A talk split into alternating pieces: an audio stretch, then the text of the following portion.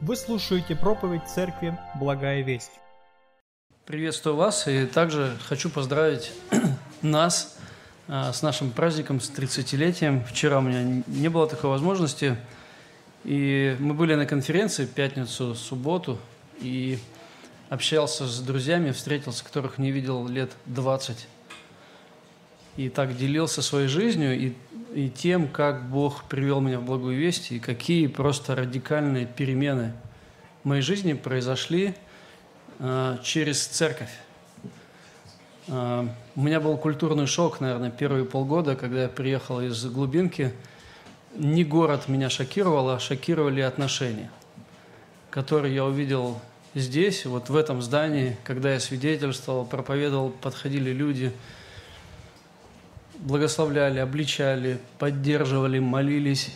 И это было удивительно. Когда я сильно заболел, церковь включилась в процессы, заботилась обо мне. Я даже жил здесь определенный период моей жизни. Бог удивительно потрудился через вас в моем сердце. Поэтому я благодарен Богу за церковь. Мы продолжаем э, такую серию проповедей по Евангелию от Луки. И сегодняшнюю проповедь я назвал «Жизнь на камне или без него». И я думаю, что вы часто слышали такие фразы о том, что суть намного важнее формы, о том, что содержание важнее упаковки, о том, что фундамент гораздо важнее дизайна внешних стен – И я думаю, что вы в курсе, что именно этим очень часто пренебрегают в нашем обществе, в нашем мире, пренебрегают внутренним из-за формы, сутью пренебрегают. Люди очень часто экономят на фундаменте, на фундаменте своей жизни, на опорах своей жизни. Я хочу вам рассказать одну историю, которая произошла в Сеуле, которая станет такой вступительной иллюстрацией к моей проповеди – 29 июня 1995 года 502 человека погибли из-за обрушения торгового центра в Сеуле. Огромный торговый центр, 5 этажей, сложился за 20 секунд. 20 секунд. Полторы тысячи людей оказались под завалами. 500, 502 погибло, остальные были ранены. Их три недели вытаскивали из-под завалов. Три недели – ну и как пишут, а, а, очевидцы свидетельствуют, что было очень много чудес там. Три недели люди были живы каким-то чудесным образом. Но на самом деле это не вся история. И суть этой истории в том, что эту трагедию можно было избежать. И в преддверии Олимпиады, там, несколько лет назад, вот в этом городе такой, знаете, царил строительный бум. Я думаю, вы знаете, у нас тоже такой был – Нужно было строить много строек, заказов, и те люди, которые выполняли все строительные работы, руководство и так далее, они действительно коррумпированы были и экономили на очень многом.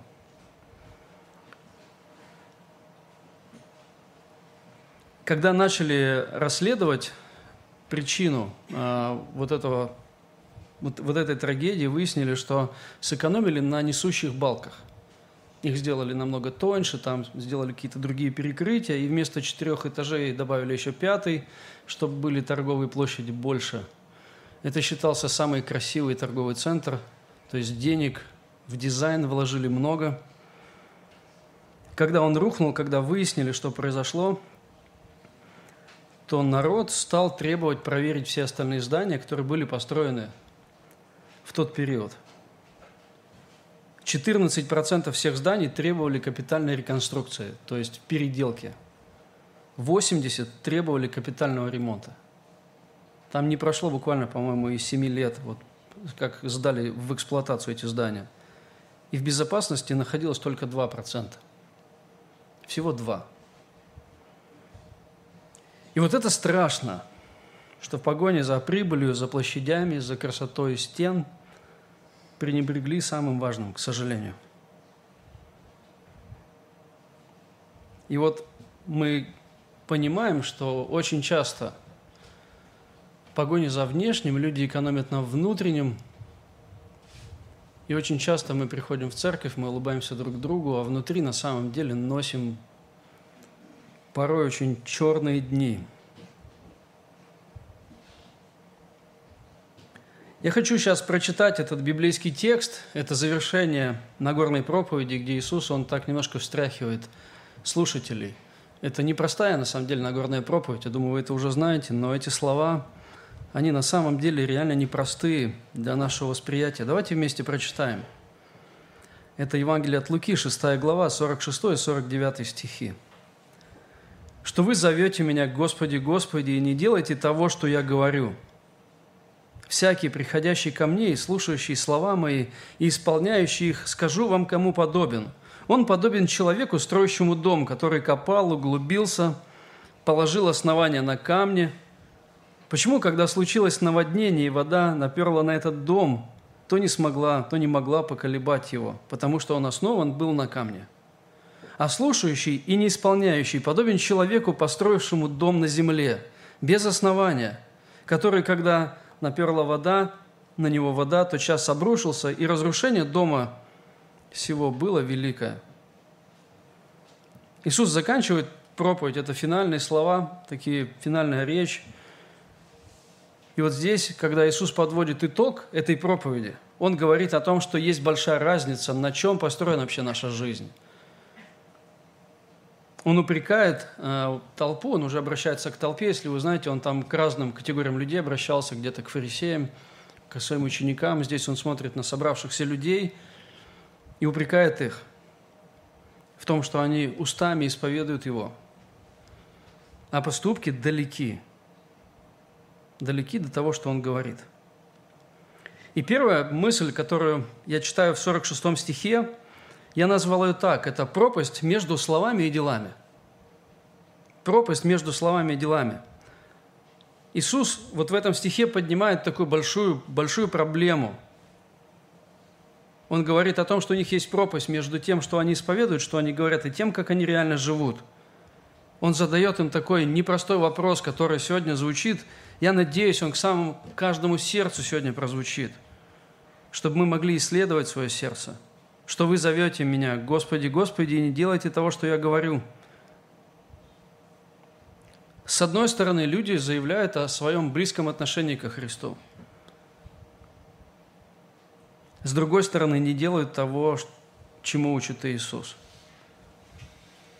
Почему я говорю, что они заявляют о близком отношении ко Христу? Потому что вот это повторение «Господи, Господи» вообще в, в израильском народе э, это был такой способ, древнееврейский способ выразить какую-то особую близость кому-то. Я думаю, вы помните, Бог очень часто делал именно так. Например, когда Бог говорит с Авраамом, помните, как он обращается к нему? Авраам, Авраам. Или, например, когда Бог призывает Самуила ночью – Самуил, Самуил, потом еще раз. Когда Бог призывает Моисея из горящего куста, он говорит, Моисей, Моисей. И вот здесь люди, они выражают какую-то сердечную привязанность к Иисусу. Делают вид, что у них какие-то личные отношения с Ним, но на самом деле это не так –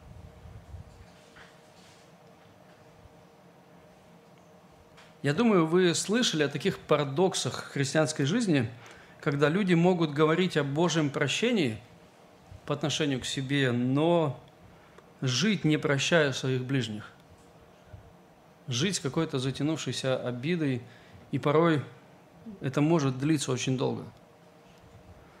Я думаю, вы слышали о людях, которые могут верить в их личное примирение со Христом, но которые не идут сами на примирение – и просто ждут, когда кто-то другой проявит инициативу. И это тоже вот такая безинициативность. Она тоже может длиться, к сожалению, долго. Люди могут быть уверены в милости Божией по отношению к себе, имея такую привычку осуждать других. Причем такую горькую привычку, которую иногда люди называют критическим мышлением – способностью анализировать и так далее. Люди могут проповедовать о любви Бога к ним, но порой не умеют проявлять заботу о других и наоборот, как потребители ждут, когда кто-то к ним подойдет, протянет руку, поздоровается, послужит, окажет внимание. И это даже свойственно порой не только младенцам, но и достаточно взрослым людям. Потом это выливается в обиду, меня не замечают и так далее. Люди могут заявлять о том, что Иисус возлюбил их, когда они были врагами. Но порой им трудно любить даже просто несогласных с ними людей. Просто несогласных. Даже когда нам не делают зло, нам порой трудно любить просто, когда нас не слышат. Люди могут молиться Богу и уверены в том, что Он слышит их, но они не умеют слушать друг друга. Или слушать кого-то, не знаю, супруга или родителей – или наоборот, когда родители не могут услышать своих детей. Люди могут выглядеть верующими, ну то есть доверяющими, но в итоге пытаются сами контролировать свою жизнь и сами же могут от этого страдать, от того, что постоянный стресс, все идет не так, как я хочу. И зачастую вот в этом просто выражается такое самоуверенность, как будто я могу что-то контролировать но думаю, вы понимаете, что последние события нескольких лет, они просто били по нашим вот этим основаниям, показывая, что мы очень немного контролируем нашей жизни. Я не знаю, слышали вы или нет утром новости, или, может, вчера вечером кто-то ночью застал, когда в Сеуле 140, больше 140 человек погибло в давке. Почему-то опять в Сеуле. В давке на Хэллоуин. Я уверен, что никто не планировал погибнуть в этот день. Этот список можно продолжать. И, честно, я когда думал об этом, анализировал свое сердце, понимаю, что, наверное, пропасти есть отчасти в каждом сердце. У кого-то большие, у кого-то поменьше. Но Иисус здесь говорит вот об этом и говорит довольно как-то прямо, что ли. Вот, и, если честно, наверное, моей плоти хотелось бы обойти этот отрывок и не проповедовать на него. Ну, как-то перейти, может быть, на более позитивный, но хорошо, что мы идем именно так. Я думаю, вы читали такие слова. Иисус говорит, кто имеет заповеди мои, соблюдает их, тот любит меня. А кто любит меня, тот возлюблен будет отцом моим, и я возлюблю его и явлюсь ему сам.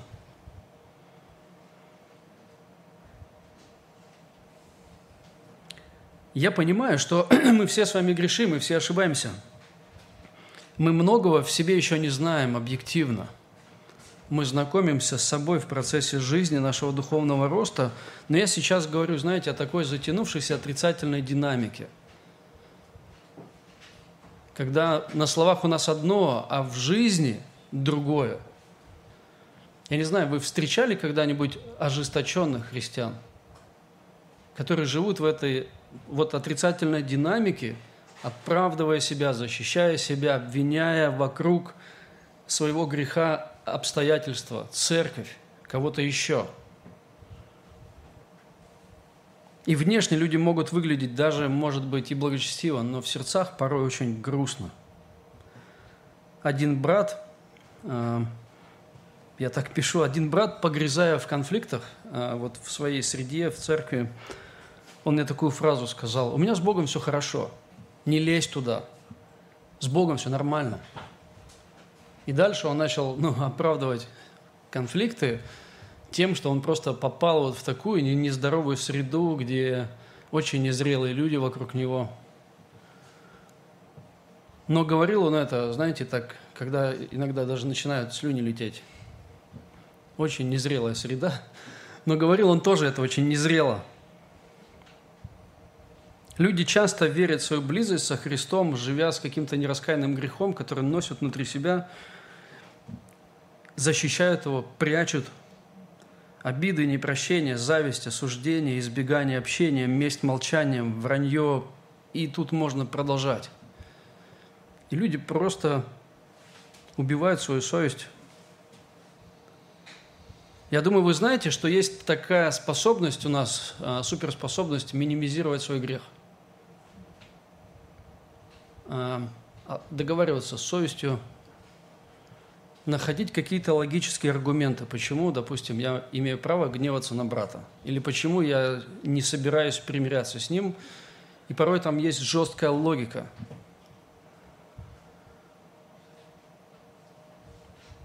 И даже, возможно, получится убедить не только себя, но и кого-то. Но с Христом не поспоришь. Не поспоришь. Я хочу задать вопросы для такого самоанализа. Подумайте, вот немножко подумайте о том, насколько поведение наше соответствует тому, что мы исповедуем как дети Божьи. Я очень часто слышал, я приехал из Смоленской области, и у нас в церкви постоянно звучало, надо любить друг друга, прощать с кафедры. Если вы приедете к нам в церковь, очень все здорово, но когда я жил там, мы жили в постоянных конфликтах, каких-то ссорах, каких-то дрязгах. И когда я приехал в Благовесть, я был просто поражен, что, оказывается, вообще есть, как-то можно жить по-другому. Вот поэтому у меня был культурный шок. Поэтому с кафедры может очень даже хорошие проповеди звучать. Подумайте, насколько поведение соответствует тому, что говорит Иисус, и ответьте еще на один вопрос. Есть ли у вас с кем-то неразрешенные конфликты? Затянувшиеся, либо не затянувшиеся? Обиды или отчужденность? А, знаете, есть такой... А, человек говорит, ну я не обиделся, но общаться не. Общаться не буду.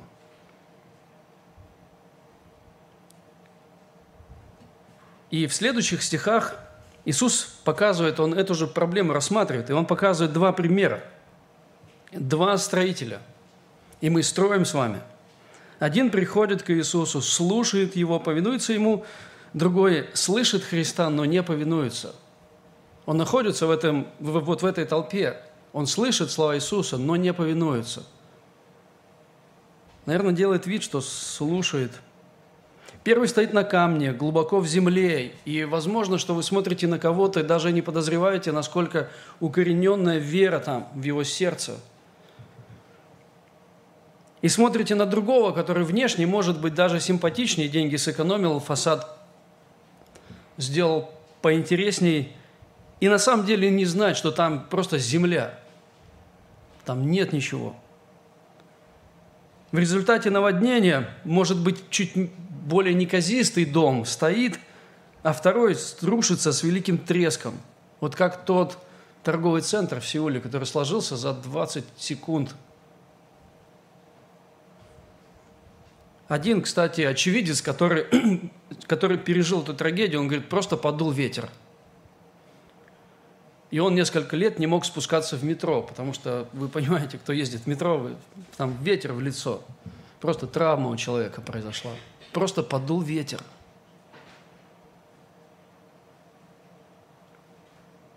И, и первый строитель, я надеюсь, у меня получится как-то, может быть, сказать это, а, первый строитель, и мысль такая, благословение динамичной веры в результате и динамичное послушание. Когда растет наша вера, растет и послушание – и вот здесь описан добрый строитель, который копает землю, он вкладывает много средств вот туда, где люди не могут заглянуть. Вы не проезжаете мимо здания и говорите, о, какой фундамент! Его не видно.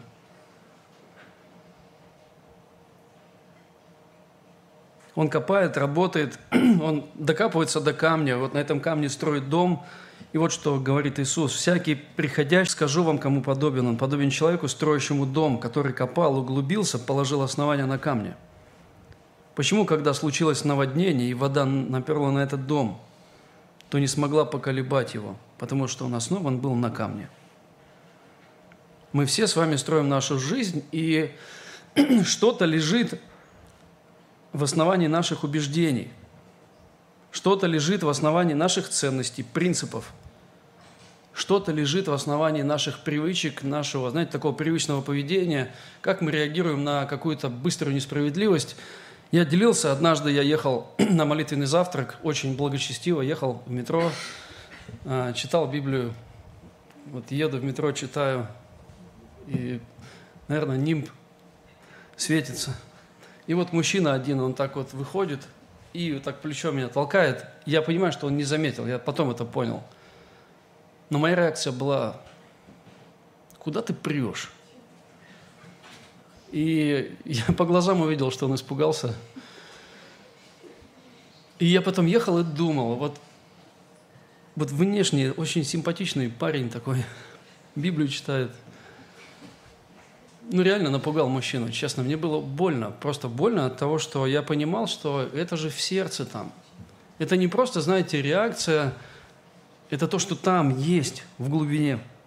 У любого поведения, у любых поступков есть причины, которые кроются не во внешних обстоятельствах. Вот что-то случилось, что-то произошло, я поэтому так отреагировал. Один брат говорит, ну, я по утрам не люблю общаться, что вы меня достаете? Я так, ну, такой злой, ну, потому что вот не люблю утром разговаривать. Ну, порой и вечером тоже бывает. Когда мы приходим к Иисусу, то вот начинается реконструкция нашего сердца, начинает перемены радикальные производить в нас. И особенно, когда люди только уверовали, они видят вот эту динамичную веру, которая вот складывается, когда я помню, как я уверовал, мне казалось, что просто мир весь изменился. Я, знаете, как мамонтенок прыгал по облакам, я так бежал домой. Я сразу начал свидетельствовать учительнице, и в школе мое поведение просто радикально изменилось, но потом вот э, я перестал такую динамику замечать. И вот сегодня у многих из нас возникает вопрос, а как продолжать строить на камне? Вот как сейчас, когда мы уже много лет в вере, и когда мы можем замечать в себе эти пропасти, как сейчас строить? И здесь есть такое описание, мне очень нравится это описание. Этот человек приходит ко Христу, он слушает Христа, слова мои, и исполняет их. И вот здесь я хочу очень важный момент заметить. Он приходит именно ко Христу, а не ко Христу за чем-то другим. Я думаю, вы знаете, что Иисус очень много окружало людей, которые впоследствии не стали за Ним идти. Они приходили к Нему, потому что что-то от Него ждали. А этот человек приходит и начинает ценить Христа, а не Его подарки. Потому что Христос является камнем, ценностью, драгоценностью – мне очень нравится одна цитата, я ее часто вспоминаю. Цитата в книге, даже не помню из какой книги. «Положим, братья, человек должен приобрести кольцо для суженой своей, она станет любить кольцо больше, чем нареченного своего, который дал ей его. Конечно, она может любить подарок, но если скажет «достаточно кольца», его видеть больше не желаю, что мы скажем о ней? Вот такой вопрос – Жених дал ей залог любви именно для того, чтобы она любила его. Итак, Бог дал нам все блага. Любите же того, кто создал все. И порой люди, приходя к Иисусу, они видели, что Он очень много дает, но не заметили Его, они пропустили мимо. И вот в этой точке я еще хочу, чтобы мы задали себе вопросы. Кого я ценю больше, Христа или Его подарки? Христа или Его благословение – а проверяется это очень легко. Как я реагирую на то, что Бог что-то мне не дает, что мне хотелось? Как я реагирую на то, что Бог что-то не дает, да, например, неотвеченная молитва несколько лет? Или когда мы чего-то лишаемся, когда кто-то или что-то уходит из нашей жизни, какова наша реакция? Мы же знаем, что Христос не уйдет – и когда что-то уходит из нашей жизни, или мы чего-то не получаем, один мой друг, это брат, который наставлял меня, когда я был подростком, э, он ушел из церкви и потом признался, что когда он уверовал, он сказал, что если Бог в течение пяти лет не даст ему жену, он уйдет. И он ушел. Я не мог тогда очень многого понять, мне просто пришлось принять его решение. Но сегодня я понимаю, что он второй строитель. который не пришел ко Христу. Не пришел ради Него, но ради жизни, которую хотел получить через Него. И очень часто Божье благословение в том, что Бог не дает нам, чего мы хотим. Потому что когда мы это получим, мы поймем, что в этом жизни нет –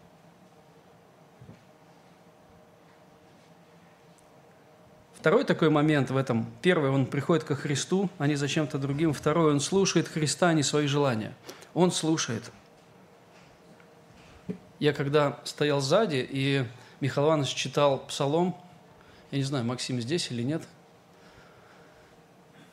я смотрел на зал, а он единственный вот так вот открыл Библию и внимательно, ну вот так вот, смотрел на Михаила Ивановича и читал. Это умиляющая картинка – я сфотографировал себе на телефон, и просто, ну, это детская вера, когда человек действительно хочет услышать. Это поразительно. Он слушает Христа, а не свои желания. За Христом ходили много людей. Они многого ждали от Него. Многие разочаровались в Нем, очень многие.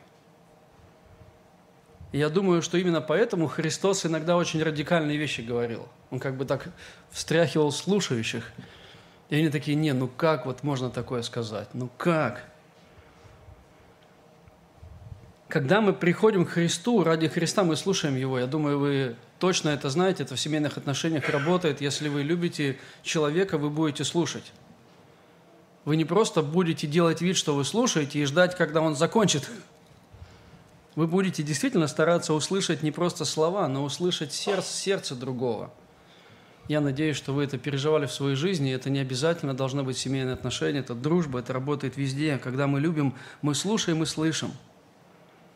Тем более, я думаю, что вы помните такие слова апостола Павла «Вера от слышания, от слышания от Слова Божия». И у меня еще есть пару вопросов. Подумайте, есть ли у вас навык выслушивать, просто выслушивать проповеди, ждать, когда закончится. Досиживать время на собрании или на малой группе. Есть ли такой навык? Может быть, где-то стоять в стороне в своих мыслях.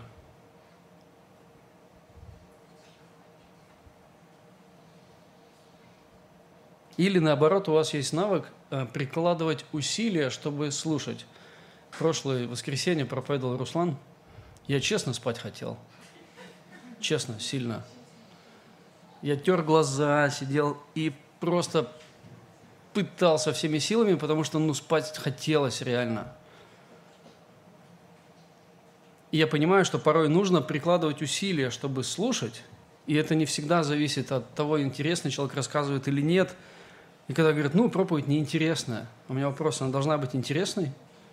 Она должна как-то нас развлекать. Я думаю, нам Ютуба достаточно. Проповедь, она должна касаться сердца. Она должна проповедовать истину Христа. Еще у меня вопрос. Подумайте, видите ли вы, как бы Бог сегодня в каком-то процессе и исправляет ваше сердце? В каких-то областях жизни видите ли вы, как Бог меняет вас? Я смотрел один фильм, мне очень нравится – я не буду его советовать, но мне нравится очень одна фраза, которая часто всплывает в моем личном, моих отношениях с Богом. Она звучит так. Иногда Бог задает вопрос, и только ответив на этот вопрос, мы сможем двигаться дальше. То есть бывает, Бог хочет что-то изменить в моем сердце, и мы, я порой могу, мне кажется, что я топчусь на месте, но я понимаю, что Бог действительно трудится в моем сердце, чтобы исправить. Видите ли вы вот эту Божью работу – вашем сердце. И на самом деле надо признать, вот реальность надо признать, что на самом деле сегодня многим людям неинтересны проповеди или разговор о духовном. Просто есть навык приходить в церковь, но не приходить к Богу в этот момент. И иногда это становится привычкой – У меня такой был период в жизни, когда я думал, что Бог молчит. И это был такой период очень непростой. Но на самом деле Бог не молчал, а просто я хотел от Него услышать то, что я хотел от Него услышать. То есть я молился и ждал, что Бог скажет, ну, конечно, да прямо сейчас. Я хотел жениться. И я думаю, ну когда уже, Господи, ну хватит уже меня мучить. Я много спрашивал у Бога, но на самом деле не хотел слышать его ответ. Я считал, что проблемы во всех сестрах, кроме меня. Я думаю, что многие братья переживают такое, когда они говорят, да не только из-за денег все. Я слушал свои желания больше, чем Бога. Долгий период. И Богу пришлось потрудиться с моим сердцем, чтобы Богу пришлось потрудиться, не мне. И третий момент вот в этой части, он повинуется Христу, а не своим греховным порывам или привычкам. Он повинуется Христу, а не просто своим каким-то привычкам старым. И это не значит, что когда мы идем за Христом, мы идеальными становимся в момент, что Христос ожидает от нас такого идеального послушания. Но, мы, но сейчас я говорю о такой положительной динамике, только в другую сторону. Я говорил об отрицательной динамике – который может быть длительным периодом такого ожесточения внутреннего. А здесь наоборот, о такой динамике только вперед, она может быть в разных как-то э, там шкалах, но она есть. Мы понимаем, что освящение – это процесс, мы понимаем, что духовный рост – это процесс. Но надо признать, вера и дела неразрывно связаны. Мы не можем их от, просто отмести. Прочитал один комментарий, и мне показалась очень справедливым мысль, что Помните Ефесянам 2.8.9? «Ибо благодать его спасены через веру. Это не от вас, а Божий дар.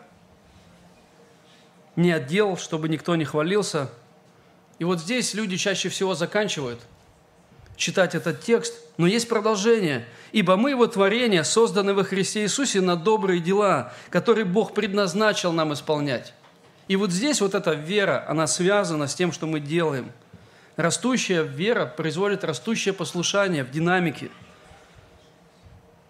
Поэтому недостаточно просто в церкви провозглашать какие-то хорошие идеи, интеллектуально соглашаться с тем, что да, надо любить, и потом, возвращаясь, продолжать жить так же, как и вчера, и третьего дня. И опять же, проверяется это очень легко. Как мы реагируем на конфликты, которые происходят у нас в семьях, в церкви, либо где-то еще. Несколько э, моментов назад Иисус такие слова говорит, но вы любите врагов ваших. Любите врагов, а нам порой трудно любить свою семью. И на самом деле здесь надо признать, что мы можем, знаете, таким образом закопаться в какое-то самобичевание, потому что, я думаю, вы все прекрасно понимаете, рост детей не виден ежедневно. Ну, это объективно. Я помню, вот детей маленькими потом приходишь и говоришь, ого, вы чем его кормите? Да, и на самом деле порой нам сложно оценить какой-то свой духовный рост, и порой мы можем быть очень предвзятыми к себе, как вот в эту слепую зону, когда я не вижу в себе эту отрицательную динамику, минимизирую грех. Точно так же это может быть наоборот, когда я начинаю гнобить себя тем, что я совсем какой-то никудышный, а на самом деле эта динамика есть, просто она не, не, незаметна взгляду. И опять же, я помню, был в депрессии, и, наверное, я любитель там бывать, э, Потому что я не видел роста своего.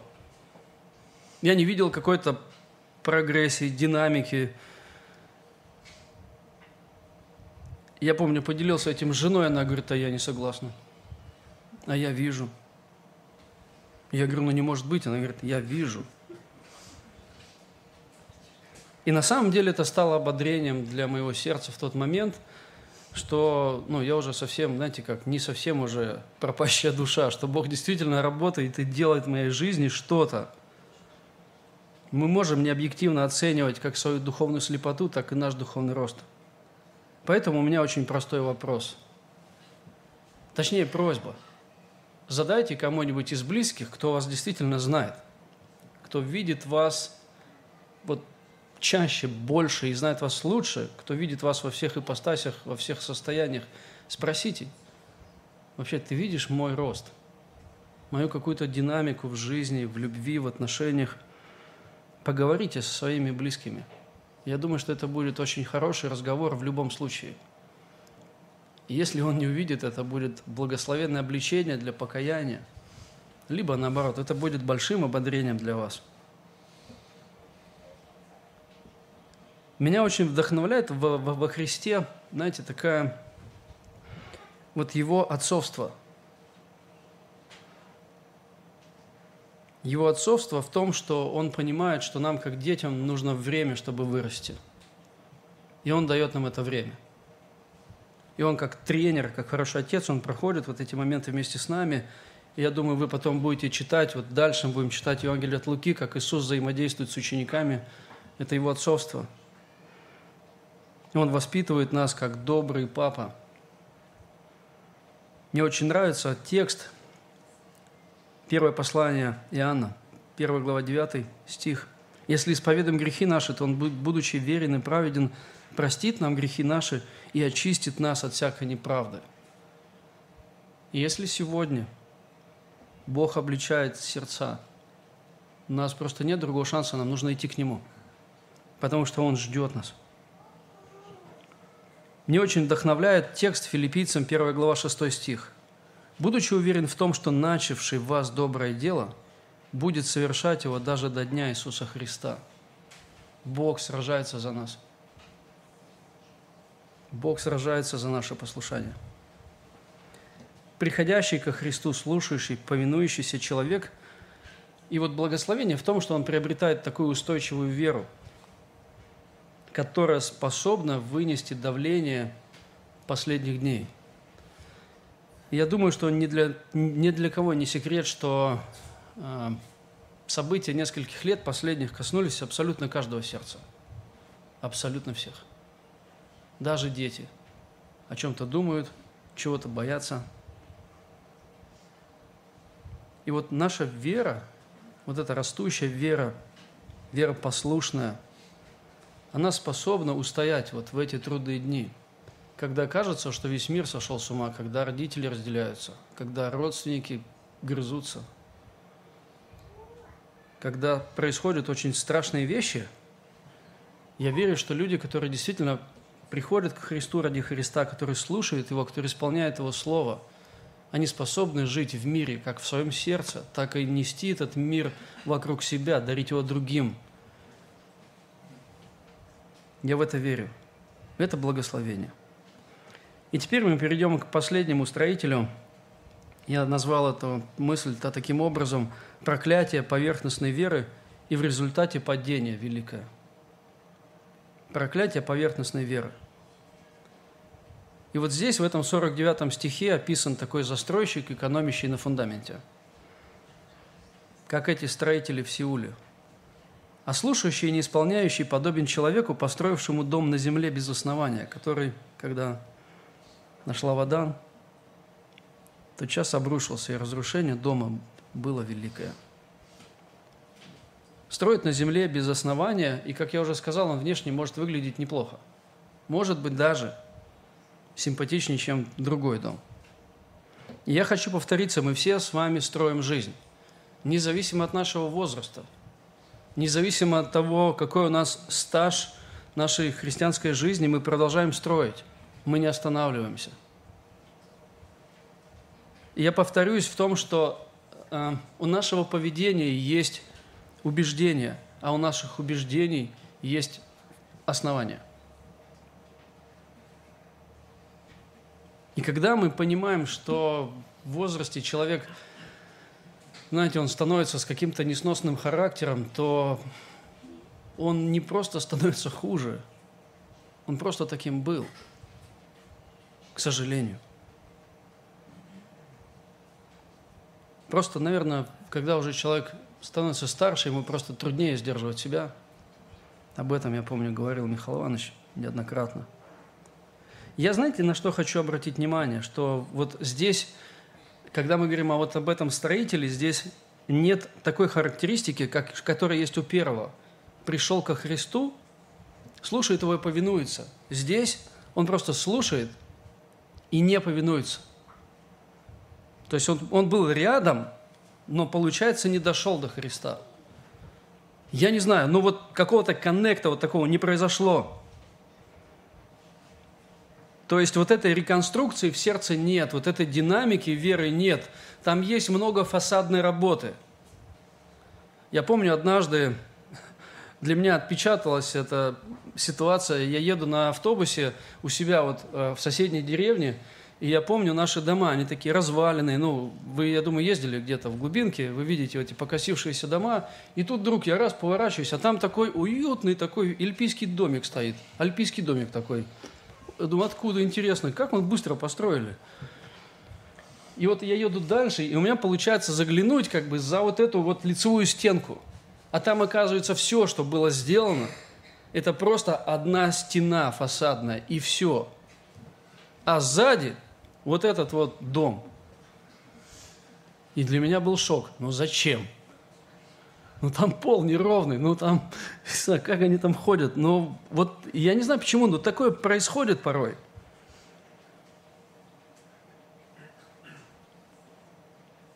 И еще один момент интересный.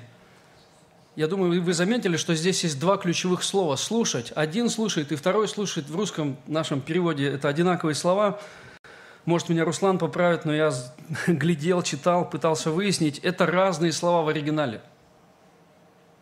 Один как бы слышит, чтобы услышать, а другой выслушивает, я не знаю, ему слышится. Как-то так. Делает вид, что слушает, но не повинуется. И вот когда у нас такая тенденция появляется, что мы просто досиживаем до конца, и когда это становится привычкой, скорее всего, наш дом не выстоит и рухнет. Я думаю, нам всем нужно, я думаю, вы понимаете, все знаете, что э, испытания, не знаю, события последние или какие-то другие, они действительно вскрывают то, что у нас есть внутри. Вот наши опоры, наши основания нашей жизни. И, к сожалению, сегодня очень много христиан, которые внутренне страдают от агрессии – ну вдруг вот ни с того ни с сего и просто льется из людей. Особенно это видно, когда заходишь, читаешь комментарии, а, где пишут там пасторы, и просто читаешь и понимаешь, что люди с разных сторон, с разных позиций, на самом деле позволяют себе грубости. И это, наверное, самое мягкое. Они осуждают друг друга, обрекают друг друга на вечный ад и делают просто страшные вещи – и на самом деле, как я уже повторюсь, все это было. Все это было в сердце. Просто сегодняшние последние дни проявляют нашу веру.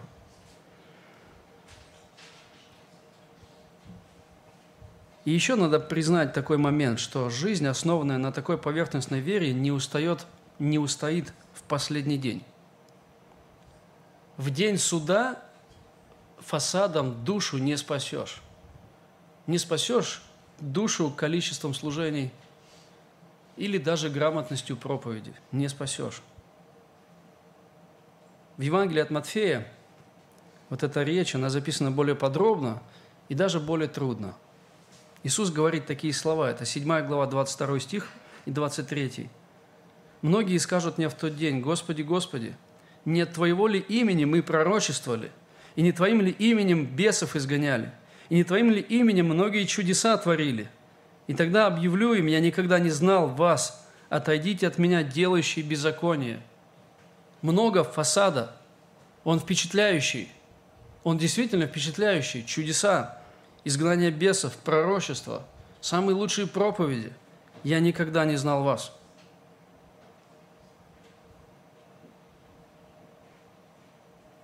Но есть то, что меня вдохновляет в этой истории – это долготерпение Божье. Потому что Бог на протяжении истории продолжает с нами говорить. Он посылает трудные времена. Он посылает серьезные испытания, потрясения, катастрофы, чтобы напомнить людям о себе, о своей благодати, о своей милости. Во втором послании Петра записаны такие слова. «Не медлит Господь исполнением обетования, как некоторые почитают то медлением, но долготерпит нас» не желая, чтобы кто погиб, но чтобы все пришли к покаянию. И дальше он говорит о реальности этого дня. Придет же день Господень, как тать ночью, и тогда небеса с шумом придут, и стихии, разгоревшись, разрушатся, и земля, и все дела на ней сгорят. И будет суд. И вот здесь фасадом не спасешься. Мы можем обмануть себя, людей, но не Бога. Это непростая проповедь, это непростые слова. Но на самом деле для меня это утешение. Почему? Потому что Бог продолжает свой искупительный труд в наших сердцах. Даже когда есть отрицательная динамика. Я думаю, вы помните, у блудного сына, который ушел от отца, была очень серьезная пике вниз. На самом деле Бог, Бог дает нам время. Он говорит с нами. Он сегодня говорит с сердцами, с вашими сердцами, с моим сердцем – потому что это Божья милость и благодать по отношению к нам.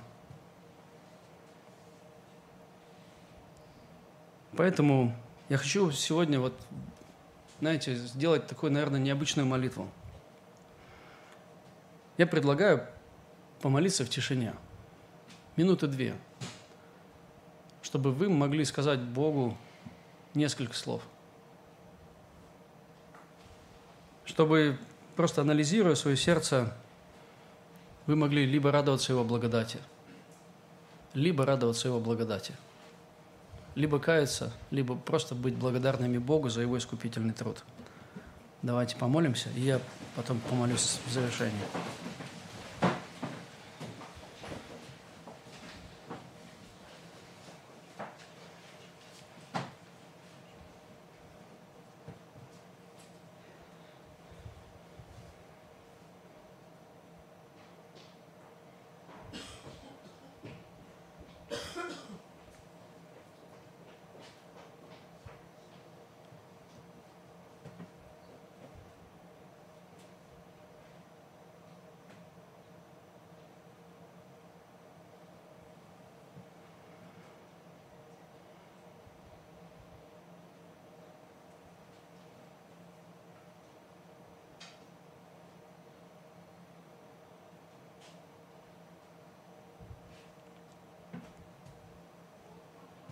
Наш Господь, наш любящий Отец, Бог, который создал наши сердца и вникает во все дела. Отец, мы стоим перед Тобой, понимая, что Ты единственный, кто знает наше сердце, наш фундамент. Ты единственный, кто видит все страницы моего сердца, моих мыслей, того, что происходит внутри – я так благодарен Тебе, Господь, за Твою благодать, за Твою милость. Я понимаю, что я никогда бы не смог оправдаться перед Тобой своими делами, но мы стоим на скале Христа. Он совершил спасение наше не из-за наших дел, но по своей благодати. Не из-за наших каких-то заслуг, но из заслуг Христа мы спасены. Я так благодарен Тебе. Я молюсь, Господь, чтобы Ты пробудил мое сердце и сердца тех, кто сейчас находится здесь, и тех, кто слушает нас в трансляции, чтобы Ты, Господь, даровал нам стремление, желание жить, Господь, чтобы наши слова, чтобы наши дела, наши поступки соответствовали нашим словам, Твоим словам, Отец. Я молюсь, чтобы Ты даровал нам сил бороться с грехами, которые есть внутри нас – чтобы Ты, Господь, даровал нам честность, чтобы мы не минимизировали, не оправдывали, не защищали озлобленность, обидчивость или что-то еще. Я молюсь, Господь, чтобы Твоя благодать, это был таким билетом на наш разговор с Тобой, чтобы мы могли просто стоять перед Тобой такими, какие мы есть, понимая, что только Ты можешь исправить нас, и Ты это делаешь. Я молюсь, Господь, чтобы Ты пробудил в нас такую хорошую динамику – веры и послушания и Твоей славы в результате. Я прошу, Господь, поддержи тех, кто угнетен, кто борется с грехом, кто находится сейчас вот в этом нижнем пике. Я молюсь, Господь, чтобы, смотря на Тебя, они видели не не жестокого судью, но любящего Отца, который способен и который хочет вот этой встречи, чтобы изменить нас. Я молюсь, Господь, чтобы Ты пробуждал в нас любовь к Тебе, потому что любовь к Тебе является ключом к послушанию. Помоги нам помнить, что мы не оправдываемся послушанием, мы оправданы Христом. Но помоги помнить, Господь, что наше послушание, оно прославляет Тебя, оно – это любовь наша к Тебе. Научи нас, Отец, ценить Тебя больше, чем Твои подарки. Помоги нам, Господь, с радостью принимать то, что Ты делаешь, и с радостью, Господь, принимать, когда Ты действуешь не так, как мы этого ждем. Я молюсь, чтобы Ты научил нас видеть в Тебе драгоценность. Я сам нуждаюсь, Господь, в таком росте, в этой динамике, в Твоей работе в моем сердце. И я благодарен за то, что Ты долго терпишь нас, что Ты даешь время нам на исправление, Ты даешь время людям на покаяние – ты не уничтожаешь землю, хотя ты имеешь все права. Ты посылаешь все трудности, все вот эти события, Господь, они просто твой, твой разговор с людьми. Помоги нам приходить к Тебе, Отец, слушать Тебя, слышать и повиноваться Твоему Слову. Ради Твоей славы молюсь. Аминь. Местная религиозная организация Церковь Евангельских христиан-баптистов «Благая весть» зарегистрирована 24 июня 1999 года. ОГРН 103 773 974 3007